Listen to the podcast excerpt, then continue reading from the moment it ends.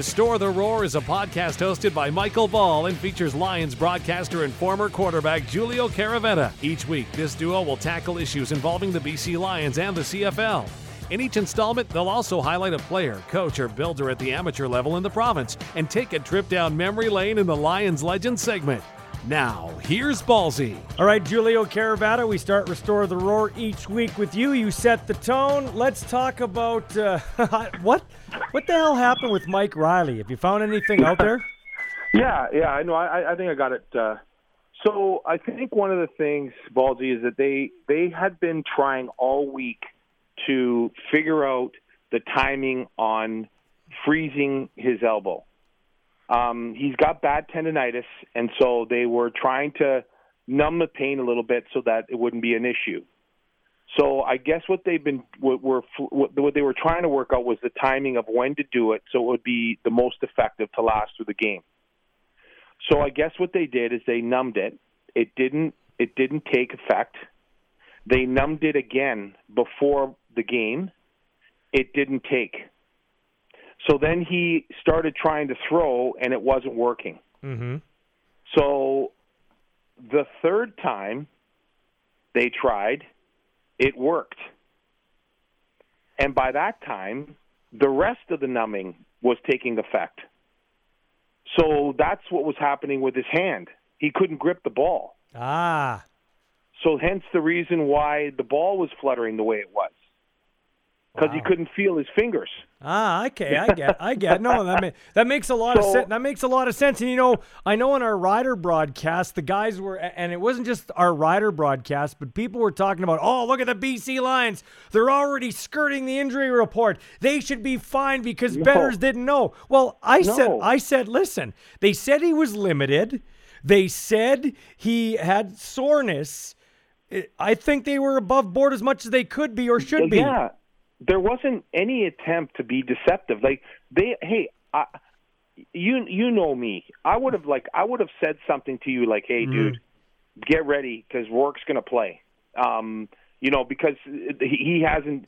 Every indication given to us from Mike to the coach to everyone was he was going to be ready to play. And then you you can see by the you know when you hear it about how the numbing wasn't taking effect, how they were, hey, let's okay, let's do it again. Let's it's just not taking hold, and then all of a sudden, you know, it all starts to kick in, and now you have what you have, and then that's why at the at the half, it went down the way it went went down. But I, there was never any attempt to deceive anybody. Do you think that they would have? tried to hold that back like I just yeah or waste just, a, or or waste a roster spot exactly that, exactly, all of it. That doesn't make sense. So, so let me ask you, as a Canadian quarterback that played in this league and had some quality reps, how proud were you as a broadcaster in the BC Lions booth to watch Nathan Rourke do what I thought was a great job. He'll never face a tougher situation than that. 33,000 fans in full throat. Probably thought he's going to show up at the game. He might play, but most likely chart plays and send in signals. And then he's yeah. thrown into the fire, and I thought, okay, pick six, 28 nothing. This kid's cooked. And he's he showed uh, what Gorilla Monsoon, the old wrestling announcer, used to say. He showed great intestinal fortitude to lead to lead his team back, and I thought, uh, you know, off and on, you, you, can talk about not being, you know, a quarterback in and out of a game. It's not easy to do. I thought he comes back through a nice touchdown pass to Burnham too. Like I give him. I gave him a B on our post game show, but looking at it now, I'd give him an A just for the yeah, way it was. all the all the all the things considered, okay um, rookie quarterback on the road, toughest place to play in, in, in the CFL. And though, given those circumstances, no preseason, no games, and you get put into that scenario. Now, here's the other thing I'll say. His performance, I totally agree with you. He showed some resiliency. He showed some mental toughness. Did he make some mistakes? Absolutely. Um, we all make mistakes. Though that's a position that you're going to have to make a ton of mistakes in order to learn. But what I was very impressed with was that he, he he never showed any panic in his game. There wasn't any sense where he was dropping back, and all of a sudden you see the rush, and, and he's just running for his life. He never did that. He went through his progressions, went through his reads, got rid of the football. And so that to me tells me a lot about the decision making. And so that is something that's going to evolve and get better and better. But as far as the skill set, as far as the mentality, as far as everything, I was very, very impressed and proud. I, I won't lie. Um, you know what? Uh, I'm gonna I'm gonna be going into a scenario this week, uh, Ballsy, where the the starting quarterback may be a Canadian and the backup quarterback on the other side is Canadian. So we've come a long way, and Yeah, yeah. you know what? It's a it's it's a new era. You know what? As proud as I am of of holding on to that last being the last starting quarterback and for the Lions, uh, who was a Canadian, that was a long time ago, and it's been a long time waiting to have this scenario. And I'm just thrilled that these guys are finally getting an opportunity to just play quarterback and not have the stigma stigma around them about being Canadian. Yeah. Just they wouldn't be where they are. They would not be where they are unless they were good players that had potential. Because Dave Dickenson ain't going to carry anybody at backup quarterback for Bo Levi Mitchell that doesn't deserve to be there. And the same can be said about Nathan Rourke. Okay, I want to talk about that in a second, but I want to wrap up the Michael Riley thing here. I got to get that pounded into my head. It's Michael Riley, not Mike Riley. So Yeah, Michael it's okay. Riley, Michael Riley comes off the bench and does. I think what he did was he settled the team down. What? Yep. What? What does something like that do for the future of the Lions going forward this year? To see a guy like that who is throwing end over end ducks, but everybody on the bench knows why he's doing it, but he's in there trying to do it. What does that do for the psyche of the team going forward? Well, it does. It does every. He's the leader, right? There's no. He's un, unquestionably the leader of that team, and um, you know I think it did a lot for the psyche of of the Lions. Um, now, to give you uh, to give you a little bit of an update, I went out to practice today. I, I saw him throw today. I didn't see him throw once last week, and I saw him throw today. So, and I saw him throw pretty well. So, um, you know what? Like again, I- I think they have all the confidence in Nathan Rourke. I, I really truly believe that. Like, if you ask anybody out there, oh, you know Nathan, they're just like, are you crazy, dude? Man, this guy can throw the ball. He, he's, you know, I mean, he, he's he's a good player. He just needs some time. But Mike, Mike provides. Like, did you see the poise when he was in there? Like, the ball was fluttering all over the place, but he knew exactly where to go with it. Yeah, I was thinking. Yeah. I was thinking if the dude could actually throw, look out. Oh. Like like the BC Lions. Uh, let's be honest. If the Lions had two more minutes left in that game, they would have won. Well, and here's the other part too, and and I wanted to make this point earlier, Ballsy, is that you know whenever when any time you you lose a football game, everyone talks about what you didn't do right. But what about let's talk about what was done right, and and I'll give full marks to the Saskatchewan Roughriders. The way they started that game, it was it was precision. It was they were on point. They were methodical about the way that they played, and then the way that they played on defense against a young quarterback was tech, textbook. You you stop them on first down, and then what you do is you attack you attack the, the, the quarterback with blitzing and force him to throw the ball to his hot receiver, um, and that's that's textbook stuff. They played unbelievable, but I will say that the Lions give them credit. They were able to at least fight back and and and get a chance to to to, to win that football game. I mean, you think about the the two minutes, but you also think about the missed field goals right? Like that those were those were big missed opportunities because it also if you know all of a sudden ballsy, if you're in that scenario, they kick a field goal, you're looking at that scoreboard, they're going, Oh God, they're one score down now. They're not two scores, they're one score. So it all plays in that mentality um, that you know that carries those momentum swings. And unfortunately for the Lions, they weren't able to finish. But fortunately for Saskatchewan, they were able to close it out. hmm yeah. So, uh, Giulio, let's talk about the Canadian quarterback. This is a rule that needs to be changed more than any other rule, more than the rouge, more than no yards. So Yeah. Nathan Rourke starts that game on the bench. He's not the starting quarterback. He starts the well, he starts the game, but he's technically not the starter on the roster. So for that game, he's not considered Canadian. But if he's a starting quarterback this Thursday against the Stamps, he's a Canadian and they can do something else with an American on the roster. I I, I know why they do it because coaches will find a way, I guess, to get around the whole, okay, well, we'll just put a token Canadian as the backup or a quarterback. But that doesn't work now on this roster. Like, I, I agree with what you're saying. We've got two Canadian quarterbacks in a nine team league on a roster, which is great, great progress. I don't want to be Debbie Downer, but this is a ridiculous rule. If you're a Canadian, you're a Canadian. Yeah. Okay. So, what I think about this is that, okay, I'll just use myself as an example. Right. Okay. When I first got into the league, I was a quarterback in college, but I also punted. Okay. Mm-hmm. So um, when I got when I got signed by the Lions, I got signed, you know, that I could I could punt, and you know what? Maybe you come to training camp and you can throw some drills for us. Right. Well, through that off season, before my first camp, I was able to go to the workouts, and Joe Paopao, who was the offensive coordinator, who was a former quarterback, said, "Jesus, this this kid can throw the ball." So I finally won the confidence of Joe Paopao, and then in turn won the confidence of Bob O'Billovich. So I went to training camp as a, as a quarterback. And um, now, was I the be all end all at quarterback? No, but I could hang with the guys that I was up against. Mm-hmm. I mean, these guys were from big American schools. Now, I ended up surprising them and being able. They figured to themselves, you know what? This guy can. This guy can. This guy can be the third quarterback. There's no question about that. And he can punt, which means we got a guy who can back up Lui Passaglia. And then they said to me, "Hey, by the way, have you ever kicked off or kicked field goals?" And I said, "No." And they said, "Well, we want you to start doing it." So then I got good enough to start kicking off in games, and I got good enough to back up Lui as a field goal kicker. So the more stuff that I did, it kept me around. But what it also did was it enabled me to get better as a quarterback.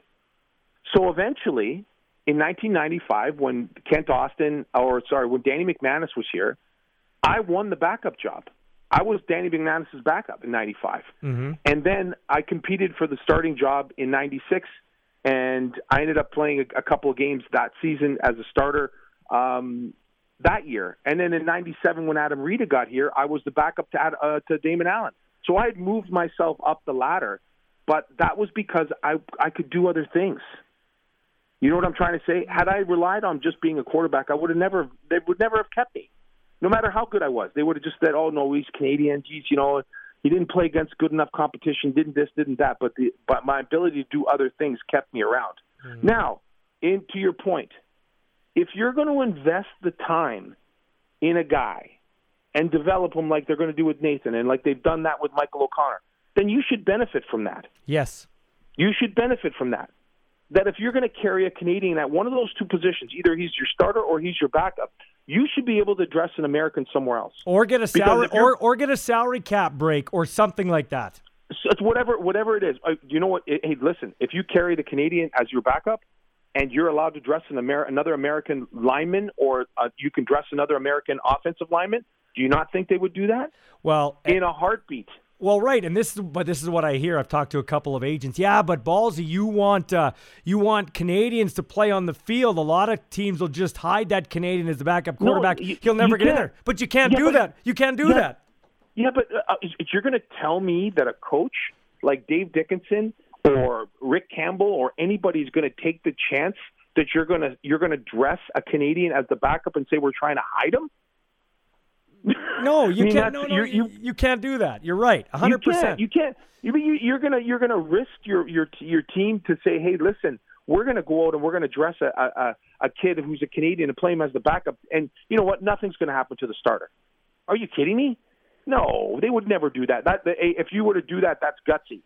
That is well. Really we just saw we just saw Exhibit A this week, didn't we? We just saw Exhibit A this past week where Yeah. Nathan Rourke has to play because Mike Yeah. Riley can't play. So it gives it, and, and I'm not saying I'm not saying you give the guy you give the guy the job as the backup because he's Canadian, but you got to believe that he's capable of doing it. It's got to be because warranted. there's been a lot. There, there's got to be. There's been a ton of guys that have had the. Hey, listen, I in my era when I was with Larry Jusdanis and Bob Torrance, those kinds of guys, they could play, but they were never going to be given a chance. Listen, I saw Brad Sinopoli play in college, and I saw him play as a pro as a quarterback. Now, God bless him, he turned out to be. He might be a Hall of Fame.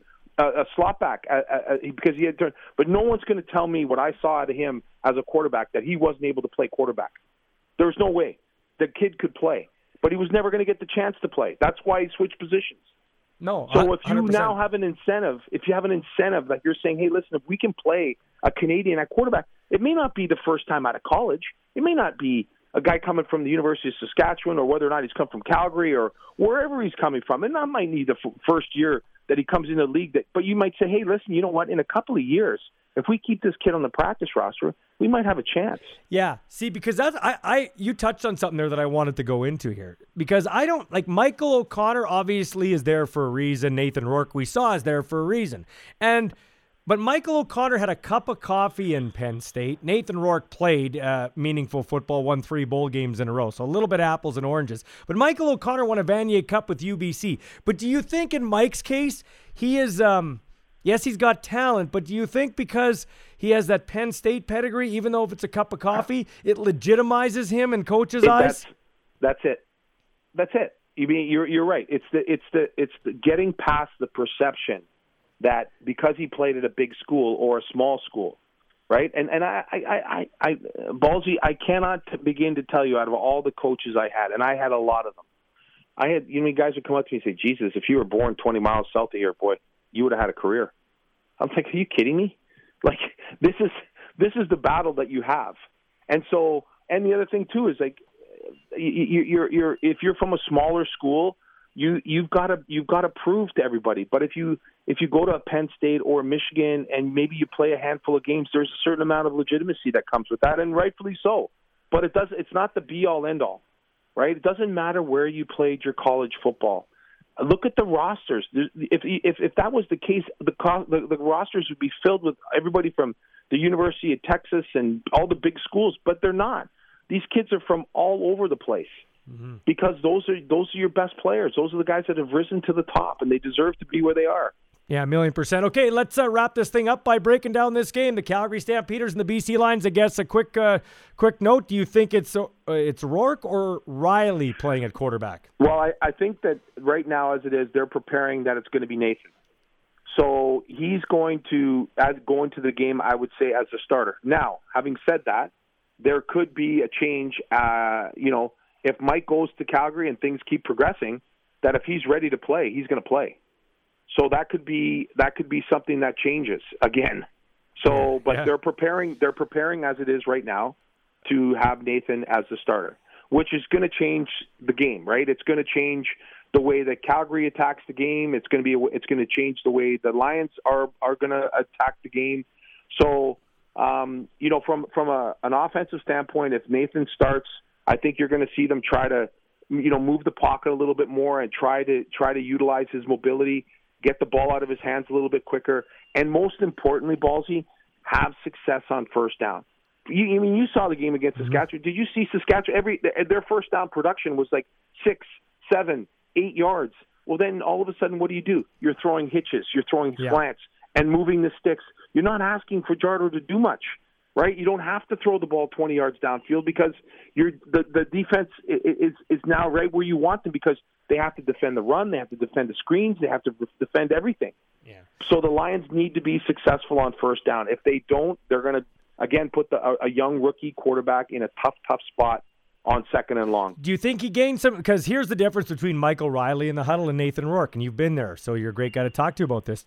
Uh, it's trust. It's a lack of trust. It's uh, did he did did the quarterback even get the call right there? Did Rourke even say the play right in the huddle? Like everybody's like that. But do you think he's gained trust now? Oh God, yeah. Well, and and again, remember what I told you? Uh, I, I don't know if it was last week or I told you a couple weeks ago. The big advantage for him was that he, when he was drafted in 2019, he didn't play last year. Yeah. and now he had a full season, really, or an off season, to memorize and study that playbook. And how many Zoom meetings and how many things did they go through? And he's a real student of the game. So he studied and studied and studied. He's got that playbook inside and out. Because I think So- that's what happened early in the game. I think he's there. He's in full throat, but I don't care how many mental reps you're doing. He's in a stadium. They're in full throat. They're loud and everything like that. But you've gone through the playbook in your head. But till you actually see the play in real Okay. time in a real game, you can't get that nailed down. So I think it took a while. And I think, okay, now he's I like, guess- okay, uh, I- okay, okay, yeah, you're right, you're right. Now, now I'm going to give you a scenario, a real scenario that happened in the game. What if I were to tell you on one of those second downs and say there was like a second and nine, and the Saskatchewan Roughriders came with a full out blitz, mm-hmm. and Nathan Rourke had to hold on to the ball, and the reason he had to hold on with the ball was because the inside receiver, who was supposed to run a 10 yard out or supposed to run a six yard out, ran it at 10 yards. So now all of a sudden that mistake makes Nathan look bad. Mm-hmm. Right? Yeah. It's not because of a bad call. It's not because of anything that he did. It was because what the receiver did. But no one's ever going to know that. No. Everyone's going to see that. Everyone's going to see that he either threw the ball and it got knocked down, or that he got flushed out of the pocket, or or it was sacked, or whatever. They don't see what was on the other end of that. It's funny you and say so that. It's funny you say that because my son in he's learning the safety position at D1 down at UND, and he said, "Dad, the one thing I didn't realize as a receiver now switching over to defense is that you'll see a guy knock the ball down, and you'll say, "Oh, that's a good play," and just go on eating your popcorn. He goes, "What you don't know is I've read three, two, one. I've done that in like seven seconds, and no, I got to get over there and bat that ball down. It's bang, bang, bang, and people just take for granted the plays they see on the field. So they see a quarterback throw a pick six or see a quarterback throw it into the dirt and they think it's Nathan Rourke's fault. Yeah, exactly. And it wasn't his fault. So those are those are examples, right? Like it makes him look like he's he's either holding on to the ball or he's late or he's this.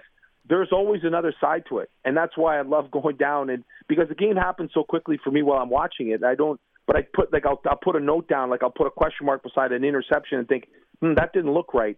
And then when I ask the coach, say, hey, by the way, on that pick, did you know did such? He goes, oh yeah, no, he was supposed to run a he was supposed to run a dig and he didn't. And nice. so all of a sudden the quarterback's you know forced to throw it into a hole that he thinks the receiver's going to be in. All of a sudden it's picked off and makes him look like an idiot, mm-hmm. right? It, so it, it, it happens, right? Yeah, for sure. Hey, it's getting, I like to say this, it's getting late early for both of these teams in this game here. Uh, Calgary's notoriously slow starters, then they pick up steam. The BC Lions, I mean, 0 2 doesn't look good. This is what we like to call a four point game in a 14 game season. I know it's only game two, but we've talked about this before early season equity. This is a huge game here. Yeah, it is.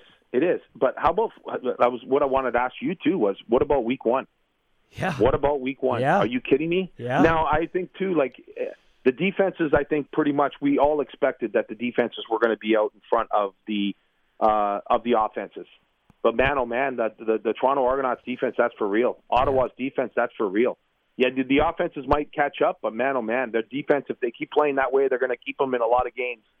So, but I think it, for the for the Stampeders and for the Lions, what it did was it enabled them to like, okay, we talk about a good start, but now all of a sudden you don't have two Western teams that all the Western teams that are already one and zero, oh, right? Yeah. So you got some you got some zero oh and one uh, Western teams, and you know, you, as you said, every every it's it's going to be uh, it's going to even though it's week two, it's going to be a game with a lot of importance behind it. So. Um, you know, I, I expect Calgary at home to, to come out flying, and I ex- expect the Lions to play with a certain level of desperation as well. Um, but what's going to be exciting for me to see the Lions play is that now they've got a game under their belt. Those young kids up front in that front seven, I think, got a real dose of what it's going to be like, and they've learned a lot. And um, it'll be interesting to see what kind of team comes out uh, on Thursday night. Great insight from you, man. I really appreciate the Michael Riley stuff and the Nathan Rourke stuff. Nobody Thanks, can take buddy. us inside like this. Thanks. I appreciate it. Have a great day. Thanks, buddy.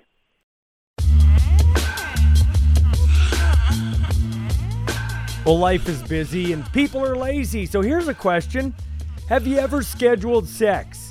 Now, it might sound silly to people who've never done it, but others swear by it. And a lot of experts say it's a good idea, too. So, how many people have done it? Well, they asked over 7,000 people, and it's pretty much a dead tie. 38% of adults say they've scheduled sex before, and 39% say they haven't. Another 5% couldn't remember if they have. Men were most likely to say they've scheduled sex before. Got me to thinking. You know the birds and the bees talk when you were 13? Why the hell did they pick those species? And how is it that the bee is having sex with the bird? Like, how does he do it? I think your dad should sit down with you at about 35 again and have another birds and the bees talk. Well, son, there comes a time in a bee's life where the stinger just doesn't respond like it used to. The bee used to drop the stinger three or four times a night. He didn't even care what the bird looked like, he was just happy to be doing it. Not so much these days. Once a week, maybe twice occasionally, but there might be some nights where the bee isn't feeling it. It's no big deal, nobody's fault. Now, the bird will say it's because the bee has a drinking problem, because we know the bird is so perfect. But the bee will say the bird is boring. And then the bird will say, Well, I can try new things. Then the bee is trapped because he might suggest bringing in another bird. And by the way, it's always another bird, never another bee. Too many stingers, as far as I'm concerned. Then things go downhill for the bee. He has to get a lawyer, and the bird gets half his stuff. That's life.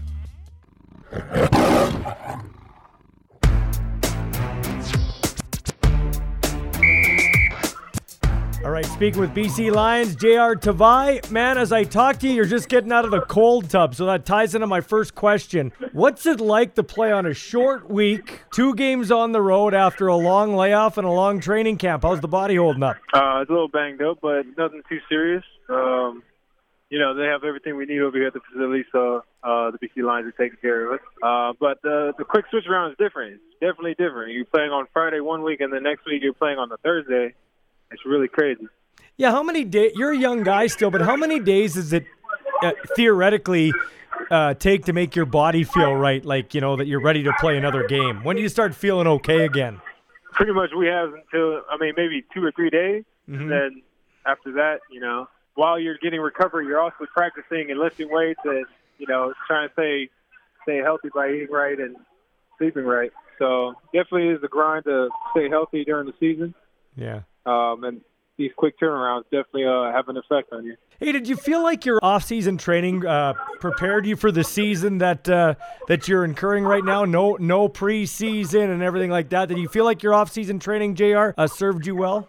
Yeah, uh, it was a long one, so it was uh, it was crazy changing up the routine. The routines, the routines would uh, change up from maybe two months of doing hard training and then taking one month off and just uh, you know just staying in shape by just jogging or getting a quick little lift. Mm-hmm. But yeah, it's on and off. You definitely have to schedule your your workouts and your nutrition right um, when the season comes up. You know, uh, in a normal season, I look at it because you guys only play two preseason games, not four like the NFL. I usually look at the first two uh, regular season games like preseason. Was that first game in Saskatchewan kind of like a glorified preseason game? Did you feel kind of like that? Honestly, yeah, it was, a, a nice little gut check. So uh, we came out there in the first quarter. It was a, it was definitely a grind, running back and forth and getting the, getting back in the feeling of playing in the game. You know, playing special teams, playing defense, and then quick little turnaround, playing special teams again, and then defense when it comes up. But um, yeah, it was a little gut check. You know, make sure that you know this is something that you want to do, and it definitely is. Uh, you know, I still got love for the game, and the game, you know, got love for me. Yeah. Hey, so so so let's go back to week one there in Saskatchewan. What didn't go right in the first half that seemed to go right in the second half? Because you guys corrected things on defense as the game went along.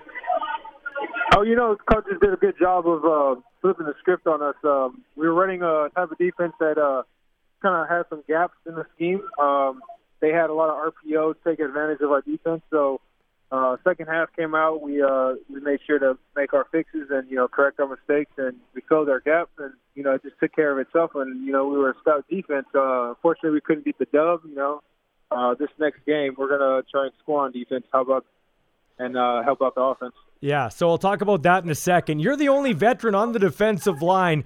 JR, do you see yourself as a leader? You know, I lead in my own way, but um, these guys are leaders themselves. They all take uh, take care of themselves and they take responsibility for all, everything they do out here. So everybody's a professional over here. So I can't really take too much credit on that. Are you a born leader or do you become a leader, do you feel? Can you become a leader or are you just born a leader? Um, I don't know. What's your definition of a leader?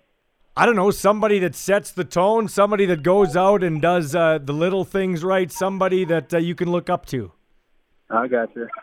Uh, yeah, you can definitely learn how to be a leader. I think it takes. I mean, you have to follow before you lead. Definitely, you know, you got to follow somebody. And I'm not saying players on the team exactly. Sometimes you need you just need to follow like a a good example, like your mom or dad. You know. Mm-hmm. Uh, but yeah, it, it takes some guidance. But eventually, yeah, I think uh, you can become a leader. Natural born leaders. That's awesome. That's great. It's fun to see the the ones that change over time and you know experience hardship and then learn from that and then build on it and pass it along to the next generation. would that be you, a guy that's Uh, learned learned through trials and tribulations to be a leader? I like to be yeah yeah I like to be considered one of those guys. Yeah. Um, who in your life taught you to be a leader? I guess another way to phrase that, who did you look up to growing up? Either a coach or a mom or a dad? That's tough. I got a lot of siblings uh, to pick from, so I got a little bit of everything. My mom and dad included, but uh, uh, if anybody, yeah, it's got to be my mom. My mom definitely took care of me. Uh, if you want to call me a mama's boy, that's cool too. But uh, she taught me, uh, you know, going through the the hardships is definitely one way to become a, a better leader and a better speaker, better just experiencing, you know, hardships definitely helps out. Did say did she teach you your politeness? Because you seem like a very uh, a polite guy. Nah, look at that. Picked up on that.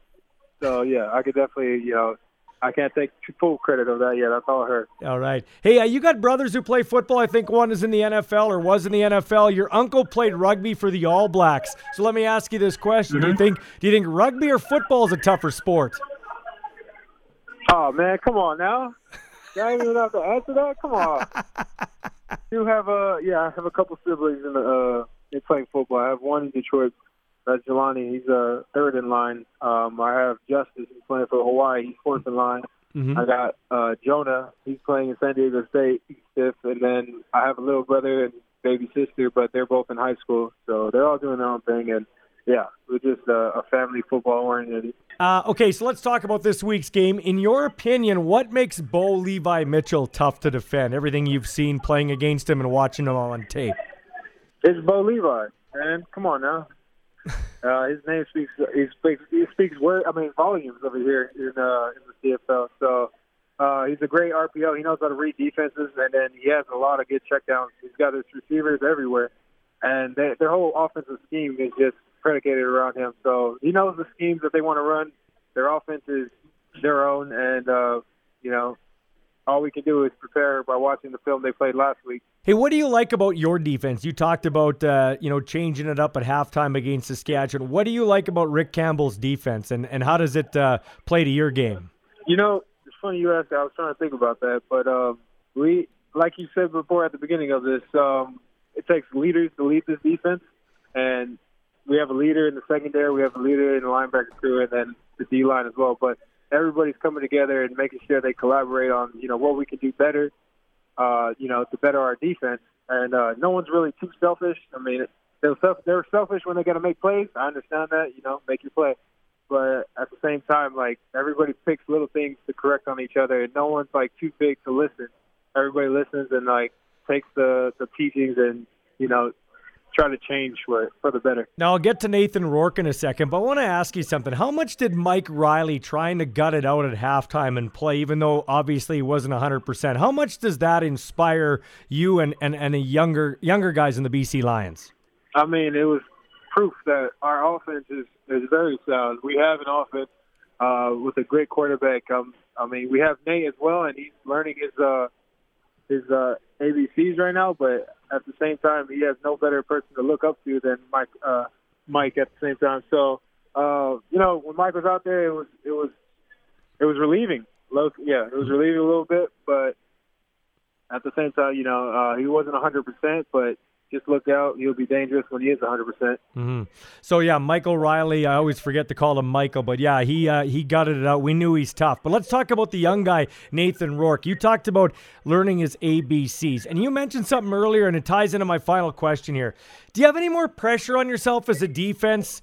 With a rookie as a quarterback, if he does start this week, like you know, we got to make a play, we got to score to help him, we got to, you know, we got to tighten things up. Do you no, feel more no, pressure? No, that's definitely what we can't do. No, no, hell no. Definitely can't think that way. Um, we've seen Nate in practice, and he's shined here and there, so we know what he can do. And uh, all we can do is play defense. You know, we don't have to put too much pressure on ourselves. All we have to do is just uh, play the schemes, communicate, and take care of business at the end of the day. And if we do that, then we should be solid enough to give Nate enough time and enough, um, you know, just enough offensive plays to make make the plays he needs to make to score some touchdowns. Okay, last question for you, JR, and then I'll let you go.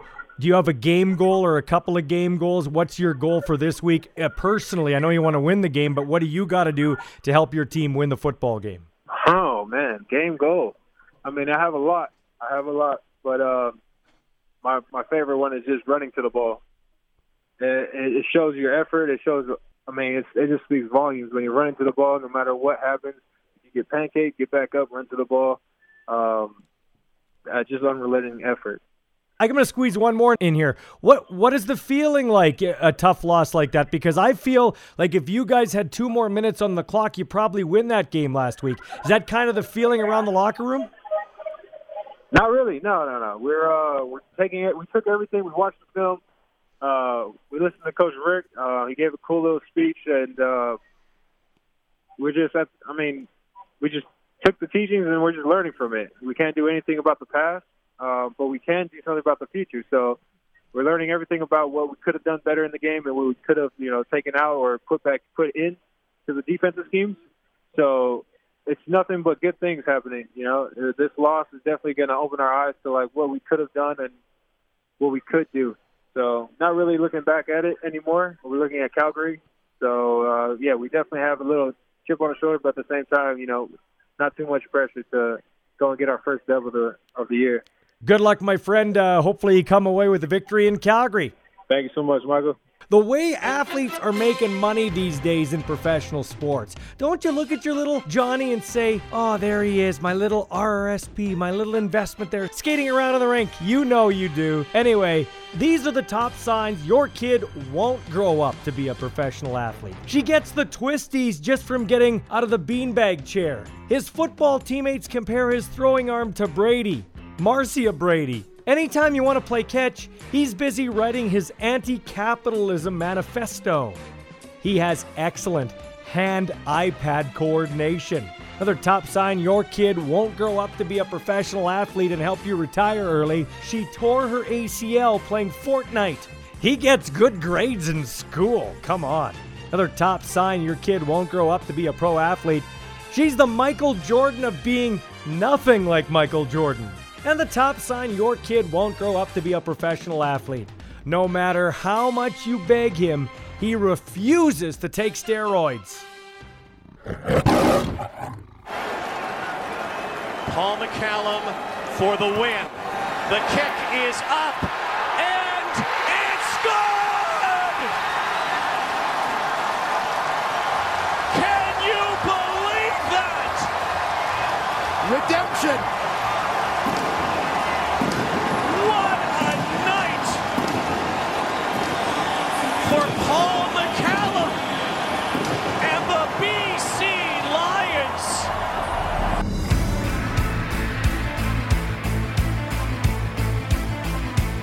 This is Lions Legends, a trip down memory lane with a player, coach, or builder that left their mark on BC Lions history. Time now for our Lions Legends segment, and we'll speak with one of the great kickers in CFL history, former Lion and Saskatchewan Roughrider, Paul McCallum. Now, Paul, we saw in week one the BC Lions go with two global kickers, and Takeru Yamasaki missed some key kicks that would have given the Lions the victory. How do you see it through a kicker's eyes in a situation like that? You know, one of the great coaches told me a long time ago, Don Matthews, you know, one one player is not going to win or lose the game. And so if the kicker made that kick, he never he never won the game. The team did because the team got him in a position.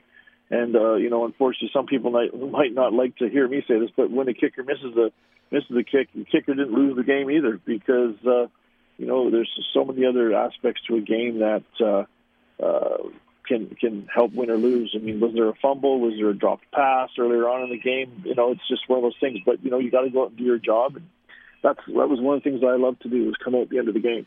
Have you ever let that one kick go? Have you been able to to look through the windshield and not the rear view mirror? Is that something you never forget? Well, you have to let it go. I mean, like, let's face it. I mean, I missed a pretty important kick in uh, a long time ago, and uh, yeah, you know, uh, in 04. And if I had have let that, you know, sort of keep coming and creeping into the back of my mind, I don't think I would be able to play for as long after that as I did. Does icing a kicker help or hurt the kicker? It depends on the kicker. I used to love it when they would do that because it would just give me some more time to sort of you know compose yourself and focus and think. You know, um, I think uh, the old thought behind that was you're going to give him more time to get nervous. So it all depends on the kicker. I used to like it when they would do that because you know you're driving down the field, the clock is ticking, you got to get out there. You don't have time to think. You just get out and you, you kick it. Um, you know, so that part for me, um, I would have preferred them to, to, to call a timeout. Yeah, and how about getting in a rhythm? Yeah, you do. I mean, it, it's it's one of those things. You get out there, and you, if you're hitting the ball well, you, you hit the first one, do it again, hit the next one. Yeah, I've already done this twice, and just do it again a third time. So yeah, it's uh, it, it it is uh, it is a mindset, as everyone knows. The kicking game is very um, mental, um, but. Uh, yeah, I think some some people think that uh, you know calling a timeout, icing the kicker works, and uh, sometimes they think, well, how are you going to do this three times in a row? But you know that's what you do. You got to get up there and just be consistent. What do you remember about the 62 yarder you hit? And did you know it was good when it left your foot? Um, you know, it was kind of uh, that to me was a sort of a build up to things because I think it was a, either a week or a week before that where we had a game at home, and it would have been even a longer kick than that. But I mean, it was windy, mm-hmm. uh, and uh, you know, I wanted Danny to let me kick the ball, and he said no. And uh, you know, after the game, he said he didn't know how far I could kick it. Mm-hmm. So for me, it was, uh, you know, oh great, he's he's got the confidence, he knows I can hit this, and uh, mm-hmm. you know, yeah, I, I I did hit it really well, and uh, I knew once it left my foot, it was going to be good mm-hmm. um, because uh, you know I worked on some of the longer field goals earlier in that week, uh, so the, the team could uh, sort of gauge how strong my leg was. Um, but uh, it's yeah, that was uh, that was pretty memorable. What do you think of that watermelon kick by the Cowboys? Uh, I'll be honest with you, I didn't see it. didn't see it. Really? Okay, so he kick he kicks it like a spinner. It's like a they call it the watermelon kick. He just oh, kicks okay. it off the ground and it just kind of spins like a UFO. I guess I guess a better question for you is how much input as a kicker do you have on in on the special team strategy, like an onside kick or or, or different things? Uh, again, that would vary. I mean, I, I can't speak for the other kickers and, and whatnot that uh, um, I played with um, during my career, but I was very um, I was very in, in touch with the special teams and all my special teams coaches, and I'd watch film and uh, I'd ask to do things, and, and sometimes if I would you know ask, they would say draw it up, and so I'd draw it up and I would say most of the times there was a few few plays that they would would would try. We would actually work on and practice, and uh, I would say maybe twice, three times in my career they'd actually they let those they let me uh, actually run it um, because I mean obviously you can prepare and put a play in there, but you've got to get the right field position, the right time, the right scenario, and things like that. But uh, did it work? I, that, did did, did most of the time does it work, Paul? When you did try it, because I find special teams very robotic. They do it a certain way and a certain way only, and that's why I think that that spinning watermelon kick, as they like to say, worked against the Falcons because the guys didn't know what to do. They looked like third baseman waiting for the ball to go foul. They didn't attack the ball because it was coming in a weird way. Hey, did did most of yeah. your strategies work? Yeah, um, I, w- I would say so. Uh, there was a, a, let's see, there was a kickoff that I, I put together where um, you know you come out of the start of the half and you would have your regular kickoff team, but the other team would have their regular kickoff team, but you'd line up on an onside position, mm-hmm. and uh, they didn't know how to to line up. They didn't know where we were going to go with the ball, but we had three different options on what we are going to do with it. And uh, you know that that's something different. So when you when you throw something different that the the other team has been not prepared for for the whole week, then uh, you know, put, like you say, the watermelon kick, and assuming it puts a glitch in things, you know, I, I think it's a copycat league. You put the ball in the right, excuse me, you put the ball in the right hash. You want to kick the ball deep outside the numbers, close to the sideline as possible to pin them. Well, as soon as you line up, they know where you're kicking the ball. They know where your guys are coming from and everything else. So, you know, if you put the ball on the right hash and instead of kicking it there every single time, if you kick it somewhere else, do something different, then you're actually putting them in a different, difficult situation. So, uh, you know, once in a while, it's good to throw throw a little uh, hook in there and put the other team off balance. Paul, when you were growing up, who did you idolize in football? Like, what turned you on to the game of football? I know you had the soccer background, but uh, what turned you on to the game of Canadian football? Uh, you know, to be quite honest with you, it wasn't one particular person. You know, I mean, I had the BC Lions living up the street from me. Um, you know, that was a, kind of a cool thing. Mm-hmm. And uh, you know, I like I like watching the big plays, the fast the fast game. Um, so it, it really wasn't wasn't one in particular player. Um, you know, I I remember Joe Paopao, Merv Fernandez. Um, mm-hmm. You know, I think it was John Pankratz, and of course Lui.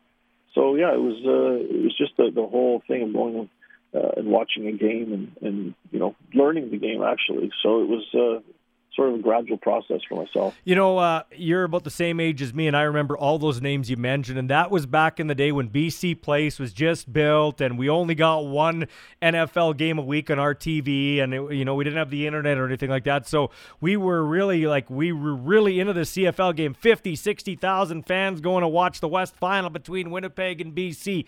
How do we get the kids turned on to the Canadian game again, Paul? And maybe it'll never be to that extent. How do we make it big in BC again? Yeah, well, to begin with, you could have all the high schools playing Canadian football. Um, it's of a bit of a pet peeve of mine. Um, you know, when, when kids are going to school, um, you know, if they're hockey players, they're looking up to the NHL players. Uh, if they're football players and they're playing in BC anyway, they're they're playing 11 man football, and if they're playing a tight end, which you know we really don't have per se the same style of a tight end up in Canada, um, then they're not going to relate to a Canadian game, uh, a player that is. So I think to start with, you need to have the kids playing the Canadian game so that when they're watching the, the game on TV, they're watching the Canadian game and they're not watching the NFL. I mean, it just it starts at the grassroots, um, and uh, I, I think from there you know, because the players are so accessible, when a, when a player that they've watched on TV shows up to their school, you know, those types of things, you know, they mean a lot to a little little child that's uh, growing up and wants to play sports. Yeah, I mean, in BC, you've got a lot more, uh, a lot more to compete with attention-wise. You played in Saskatchewan and were, you know, pretty big name here. You went out to the schools. You did a lot of things. You saw the passion here. Is it possible to translate the passion here from the grassroots all the way up? Because kids want to be Roughriders. They want to be at Mosaic Stadium or the old Taylor Field where you played. Can we trans? Can we transfer that in BC? Do you think that's possible? Because I always hear it'll never work in BC. It's never going to work there well, it's the it's the negative thought process. I mean, you are up against a, a huge marketing machine in the NFL, but that's just what it is. I mean, it, to be honest, it's quite sad. If you walk through the Vancouver airport, you see more Seahawks stuff than you do BC Lions stuff. It, it's I, I just don't think that the marketing uh, has been what it needs to be. Uh, you know, the, the TV commercials. I've seen TV commercials for the CFL, and not even they've got actors jumping to catch a ball, or yeah, and the guy doesn't even fit in his pants. Uh, it, yeah, it, it, it's sad, really. Yeah. I mean, the the way that they, they market the league as a whole, I don't think is very good. It just uh, it is what it is. I talked to John Ryan about this, and he agreed. There aren't, as as we talk about kickers, there aren't a lot of great kicking camps here. Like we always talk about special teams is a third of the game, but I find special teams isn't really a third of the game. It's lost. Like you probably, at least probably when you play, maybe it's changed a bit. You don't coach it. You know, you don't spend as much time on it in practice. You don't. You you, you kind of slough it off. The the coaches slough it off in practice. I even find it at the grassroots level. Like I don't find a lot of good good kicking camps in Canada. Have you ever thought about doing that? Have you done that? Maybe I missed out on that. Uh, I've thought about it, but it's it's actually quite difficult because when you're kicking, if you think about it, if I've got ten kids, um, you know, and I've got twenty balls, well, each kid kicks two balls, then they got to go get the ball mm-hmm. and bring it back for the other two kids. And you know, if I've got five kids, it, it's just one of those things where um, the patience level of learning how to kick, if in a group setting, it, it's it's hard. So, for example myself having five kids, you know, how many, uh, if all of them are kicking at the same time, I'm really not doing them any justice. So it's kind of a very individual thing. So as far as having a camp goes, it, you know, it, you'd have to have almost uh, one coach for two kickers and, you know, a hundred footballs and yeah. maybe their little brothers and sisters grabbing the balls to bring them back. Yeah. So there's a cha- there is a challenge there. But that being said, you know, I think – what would be more helpful is going out and having the, um, you know, like somebody like myself, which I have done, is going out and coaching the coaches mm-hmm. because there there isn't a lot of you know kid uh, or you know pee football coaches that have the knowledge because they're you know it's offense or defense. That's and, right. Uh, you know, some, sometimes I've gone out and watched high school games when I was in Regina, even, and you know, I remember watching it was an onside kick, and I was like, you know, there's just little things that the details make the difference when it comes to uh, all aspects of football, but those details are always spent on offense and defense. What kind of advice would you have for a young guy that is interested in kicking, but like you said, there's not a lot of tutelage, there's not a lot of uh, direction in that aspect. It's kind of go over there and kick, kid, and we'll bring you on when we have to. What kind of advice would you have for a young kid like that, trying to become the next Paul McCallum, John Ryan, Brett Lauther, that type of guy?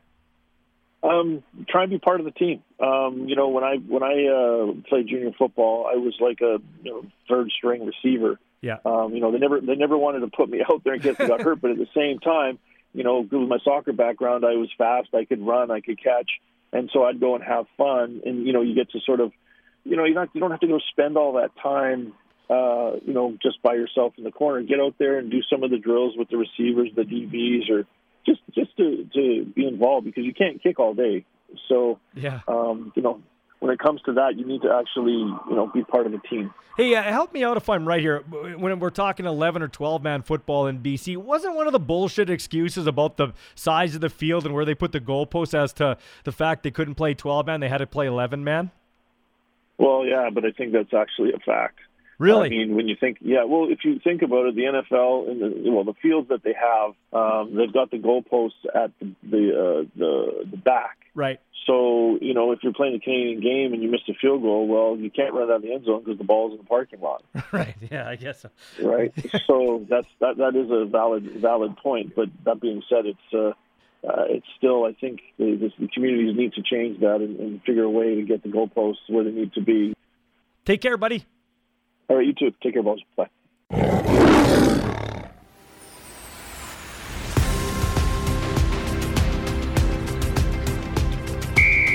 Time now for Homegrown, a segment featuring an amateur athlete, coach, or builder helping grow the game of football in BC. All right, it is our homegrown segment here on Restore the Roar. We're talking with the quarterback whisperer in BC, as I like to say, Jay Prepchuk, as he's got his uh, camps now going on, what, 28 years for the quarterbacks? 28 years. Can you believe that? Wow, it just consecutive years. It just keeps on flying by. And you know what? This uh, last camp that I had last weekend, I was just as excited driving and getting organized for that camp as I was the first one 28 years ago. So, still love it. Still uh, have a tremendous passion for it, and uh, get excited uh, every time I think about uh, my next quarterback camp. Where does that passion and excitement come from after all these years? Because it would be just human nature to get bored. Yeah, you know what? I think it's it's it's because I'm you know rolling over different people all the time, so there's different challenges all the time. I might go to, you know, Kelowna one day and have uh, you know ten different quarterbacks that have different styles and different ages and different strengths and different weaknesses, and just to go into a camp in two or three hours and or a couple of day camp and just try to improve them, just try to get them a little bit better. So it's always always a challenge to um, you know, get these young people better. Always a challenge to, you know, develop them as people and make sure that, you know, I'm also a high school counselor, right? So I mm-hmm. really do stress the education and I want to make sure that, uh, you know, they're working as hard in the classroom as they are on the football field as well, right? But you know what? It's just, it's a, it's a kind of my passion and it's something that, um, you know, I, I just love doing and have always loved. And like I said, the camp last weekend was, just as excitable for me as the one 28 years ago, right? So new challenges all the time, new kids, uh, new parents, new um, situations that uh, are always going to be a challenge. So I look upon it as a challenge, and I look upon it as a tremendous challenge to, you know, to improve these uh, young people as uh, men and women, and uh, you know, get them hopefully to the next level as well. More difficult to coach today's athlete than back when you started 28 years ago or even 15 years ago. I find that the athletes, and I've coached too, not at your level or in terms of your length, but I've coached high school, I've coached minor football. I find coaching now, they question you more and not in a not in an insubordinate way, but in a way of like, okay, coach, but why am I doing this? Whereas when I played, it was like, go do that, and that's what you do. that's it, that's exactly right. And you know what? I think it's a little different with a team situation, but with my receive, you know, with my camps, I also, of course, run receiver camps and get a chance to have, you know, guys like Paris Jackson and Geroy Simon and some of the, uh, you know. Um, uh, Lamar uh, Durant. was helping me. Durant was helping me a little bit with my camps as well. And so, you know what I think? I think in a team sport, it is a little bit different. And you know, when you're out there every day with a football team or a basketball team, it certainly is different than when we played. But this kind of individual breaking down the individual position, they don't really have time. I don't really give them a chance to to question the situation or question this. I and I always preface the camp at the beginning. I say, you know hey, I know your coach, you know, especially for the older kids, right? Your coach probably teaches you this way, right? Your coach probably wants your feet to be in this position or that position. But, you know, I just want you to give this a try, right? After doing this for so many years and, you know, having it as a passion and having it as something that I do every day. There's not a day that doesn't go by that I don't, you know, do some football stuff or do some quarterback uh, stuff. And so I will always look at, you know, get, bettering myself and, of course, you know, improving and bettering my clients, right? So I'll say, hey, you know, this is the way that I've done over this all this research and so on, talking to quarterback coaches, talking to quarterbacks, talking to the, you know, the Travis Lulay's of the world and all these different people, and this is the way that I've kind of, you know, developed this process and. You know, try it. Just just try it. We're going to be here for a couple hours. Maybe send me some video of you throwing or uh, you know playing in the next little while, but and they're like they're usually like, oh, oh yeah, coach, that works. And I say, yeah, yeah, works. right. So it's a, a little bit of a trust factor maybe too as well. So it uh, it certainly is again a challenge and. uh it is a different type of athlete than what we were used to, certainly when we played sports. Yeah. So, how has the quarterback position changed in terms of maybe, uh, you know, just how the position is played, so to speak?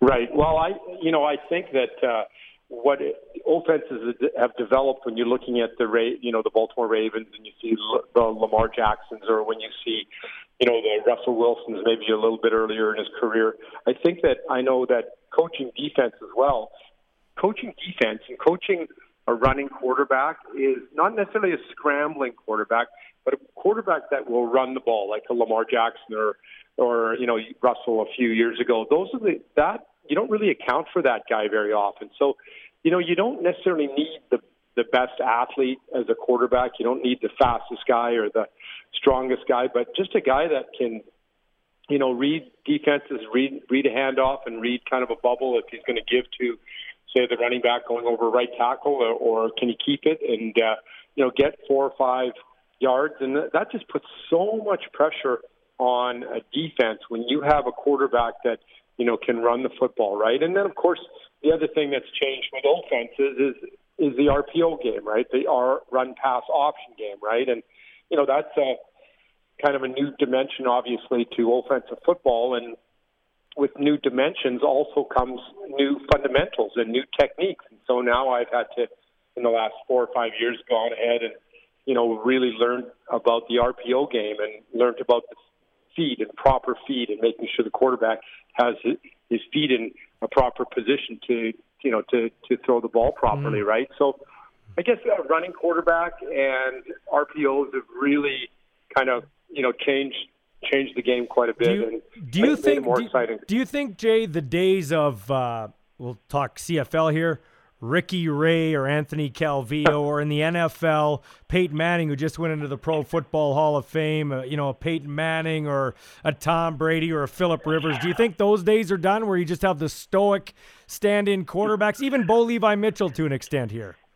Yeah, well, you know, you've got the guys like, you know, the other day, God, how many yards did Zach Collaros run around the other day? Yeah. the other night, right? Like, I mean, it was a track meet for him, right? And he didn't. They weren't all positive yards. I mean, they were just he was just buying time, right? But my goodness, he must have run a couple of miles in that in that particular in that opener for himself, right? So you're right. It seems like the quarterbacks now, the Collaros, the Cody Fajardo, the uh, Bo Levi, those kind of guys, they're just kind of buying guys that can kind of buy a little bit of time, right? Can can kind of move around a little bit in the pocket. They're not necessarily runners, but they're scramblers, and they're always. You watch those guys. One key thing to those guys that are playing that nickels, those kind of guys is, you know what? They're they're always focusing down the field, right? They're not running. They're not scrambling to run. They're scrambling to get the ball down the field. And I know Russell Wilson I've heard him so many times talk about whenever he scrambles, he's always looking downfield first, right? See, let me stop Mahomes. you. Let me stop you because you mentioned you you mentioned Russell Wilson and Lamar Jackson as your first two guys.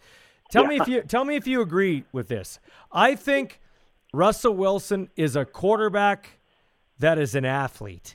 Okay? I think Lamar Jackson is an athlete that plays quarterback. I don't necessarily think he's a great quarterback. I think he's a great athlete who can make some but not all of the throws. I think Russell Wilson can make all of the throws, but he's also an athlete. I totally agree with you. Absolutely, and you've got guys like that that um, you know just drives drives uh, defensive coordinators crazy when you have have guys like that. And then of course we have the Patrick Mahomes of the world as mm-hmm. well, right? Who, mm-hmm. you know, Patrick Mahomes, and I tell all the quarterbacks this in my camps. Patrick Mahomes is the worst nightmare for a quarterback coach because he just, you know, he makes those throws that you're not supposed to throw. He his his his style sometimes sidearm throwing, diving throwing, are throws that we just don't teach and don't like to teach. We teach not to do that stuff. And here, here's that number 15 for Kansas City making all these throws. So the kids, of course, see it. They're like, oh man, I can make this throw. I can throw across my body. I can throw across the field. Patrick Mahomes throws it 60 yards across his body and uh, gets completion. Why can't I kind of do that kind of stuff, right? Yeah. So, I mean, but as a coach, as a coach, Jay, do you like when do you know to say, okay, okay, he's not supposed to do that, but he can do that. I can't overcoach him. Right. Well, I mean, you know, that's one part about being an athlete that is got to be that you have to that athletes have to understand is their limitations, right? I mean, you know, even back when I played, I knew I wasn't a big scrambler, right? But if I had to gain a few yards here and there, I could do that. But I wasn't, you know, that we didn't run the option or run a lot of sprint out or bootleg stuff because I just wasn't that kind of athlete. So I think the athletes have to kind of realize their limitations as well and know that their strengths, what their strengths are. If you're a pocket guy, then you're a pocket guy. But I think it's nice to have that combination. I mean, when you talk about, you know, Russell Wilson and Patrick Mahomes and guys like that, we are talking about the very, very best in the entire world, right? So, um, you know, when you come back to the CFL level, you look at guys like the guys that are playing in the in the in the West. I mean, Mike Reilly is a little bit of an exception, but you know, all the guys, Trevor Harris, all those guys can move around a little bit and kind of buy time and make plays and gain, you know, five, six, seven yards on a scramble anytime kind of thing, right? So I think those are the guys that you really, you know, like to have in that position that can, you know, that can can make something out of nothing and uh, you know use their athleticism, but they're not going to they're not going to that's not their bread and butter to go you know run all the time, and that wouldn't be the same for a young quarterback, right? You're not necessarily going to you know sell your your you know your whole offense on you necessarily running if you're if you're not a runner. So you you definitely have to know your limits as a as an athlete, and the coach has to see that as well. So take your uh, football cap off if you can, and just look at it as just a guy watching football. But pr- maybe you can't do that. Maybe the lines are too blurred. What's the who's the quarterback? You could sit down and watch his tape for uh, hours and hours. What quarterback really uh, makes you salivate? Either either former or or right now. Gosh, you know that's so Drew Brees. Yeah. I mean, there's there's a guy that's not that tall, right? You got Drew Brees who's six foot, only six foot, but his fundamentals are just incredible. And I, we're going to miss him, right? And I know that you're right. When I watch a football game, nobody really watches football with me because I'm rewinding and going forward in slow motion and taping it and putting it on Instagram and this and that. It drives people nuts when they watch a game with me, right? So, you know, you you look at the the uh, Drew Brees of the world. I mean, he was just a guy that um, was just, you know, just phenomenal, just so fundamentally sound. And of course, myself, I don't know if you know this or not, but I actually grew up in Regina, and of course, in those days, I got a chance to see Ron Lancaster play. Right, so you know, I kind of modeled my game after him a little bit, where again, obviously not the biggest guy, but a, a tremendous leader and just the you know the smarts, the football IQ that that man had, and uh, what he was able to do with the Saskatchewan Roughriders, and I obviously saw that firsthand growing Yeah. up, seeing you know, guys like him and Tom Wilkinson and Bruce Lemmerman and Ralph Dieter Brock, right? I don't know if we could, do we call him Ralph or Dieter? I think you call him. I think you call him Dieter, but yeah, Ralph. Yeah. Absolutely, I love that sidearm. I love that sidearm Oh. delivery. One thing I liked about Ron that every quarterback needs, you need to have a short memory. He he, he told me once, there's no string on the football. Once it's gone, it's gone, and you can't be scared to throw the next interception. Yeah, that's hilarious. Isn't that isn't that so true, right? And he uh, he certainly played that way, right? Because there was games, yeah, when he threw a lot of interceptions, but kept on fighting back, and uh, you know he battled all the way to the end, right? And there was, of course, some great Rider games growing up in Taylor Field, and you know as a little little guy growing up in Taylor Field and watching, you know him and Ron Lancaster and Hugh Campbell and Bill Baker and Cleveland Vann and all, you know, and Yeah. on and on and on with the names, right? It was just a what a great place to grow up and and watch football as a kid. Okay, so I'm going to uh, ask you this question here as uh, as it relates to uh, what we're seeing in the league. We've got nine teams and two of Canadian quarterbacks on a roster, which is great progress. Michael O'Connor, the backup in Calgary, and Nathan Rourke, who uh, was pressed into duty in Week One against Saskatchewan, and it looks like he could be a starter or be right there for this game against Calgary. But let me ask you a question here. You're uh, you- you're now coaching at SFU, which is American football, but you coached at UBC, SFU alum. Um, do you think in Mike O'Connor's case, because Rourke played in the States, but do you think in Mike O'Connor's case, he is living off of his cup of coffee with Penn State? I guess where I'm going with this is will we see a Canadian quarterback, you know, born and bred from Canada, get a legitimate shot in the Canadian Football League, or do you believe, you know, there is a a, a coaching bias? Because I think I think Michael Rourke's just as good a quarterback leading the UBC Thunderbirds to a Vanier Cup as he was when he was recruited by Bill O'Brien to Penn State. But I feel like he's living off his cup of coffee with Penn State. Yeah, you know what? I mean, Michael O'Connor, I got a chance to work with him, of course, for a few years at UBC. And you know what? I'm going to tell you, I, I have never, of all the over 50 years of coaching, I have never, ever seen, um, over 40 years coaching, sorry, I have never, ever seen a individual work as hard as Michael O'Connor or be such a student of the game as Michael O'Connor, or like he was always the first guy on the field. He was always the last guy. I used to videotape on my iPad every single throw that he made in practice, and he would take that iPad and he would take it home with him, and he would look at that, and he would, you know, kind of evaluate his situation. I remember the first practice at UBC that we had. I just kind of sat back and I said, "I'm just going to watch you throw. I'm going to watch what you do." that night I got home and I typed up two pages of notes for Michael, like just all different things, like his stance, his cadence, his demeanor in the huddle, his follow through, where his feet were. Two full pages of notes, and I got to practice the next day. And I said, Michael, did you? Um, actually, it was a couple of days later. Michael, did you get did you get the notes I left? And he, he goes, Coach, I typed them out there on my bedside table. I read them every night. Thanks so much for all that information, right? And so you know, here's a guy. Yeah, he played at IMG Academy in Florida. You know, he played obviously at Penn State. He, you know, for a pro style quarterback, right? Mm-hmm. O'Brien, yeah, like you said, and then you know, coming to UBC and playing for Steve Barato and winning the Vanier Cup as a first year guy. And here I here I come in, you know, a year later, and he's like, "Who's this? Who's this coach?" kind of thing, right? But right away, he's like, "Coach, I love it." So here's, you know, an individual like him that why is Michael O'Connor successful? He's Canadian, but he's in the CFL.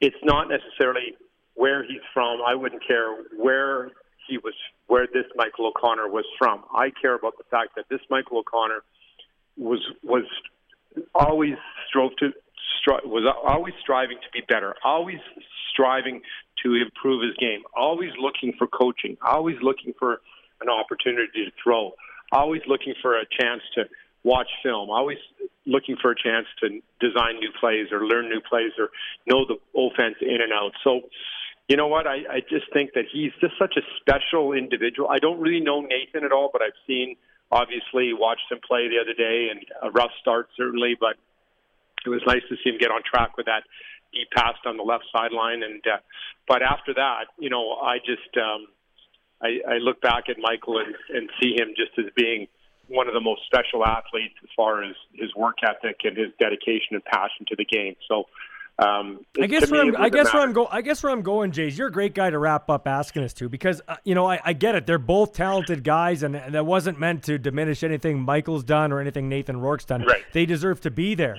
but you're at the grassroots, man. You're on the ground floor. You teach these young kids, but at a certain point, they're going to be told you got to be a running back, a defensive back, a mm. receiver like a Brad Sinopoli. I don't think that does any good for the game. I think the CFL needs to look at the big picture and grow the sport by investing in the most important position in sports in North America, the quarterback. Absolutely, and there's no question about it. And I think it's all, you know, like you said, though we play, you know, high school football in BC. We play American football, right? So we don't get a chance to develop the passing game quite the way that uh, the Canadian coaches and Canadian high school uh, folks do, right? But you know what? We, um, I, I agree that uh, you know we need to do a better job at the gross at the ground level and uh, the grassroots level and teach these these young guys, um, you know, proper throwing mechanics. And I just don't know if there's enough of them out there, right? Or if there's enough that really want to get better. It's funny because so many, like I'll get a call probably the next month or so. I'll get a dozen requests. Oh, can you coach my kid? He starts football tomorrow.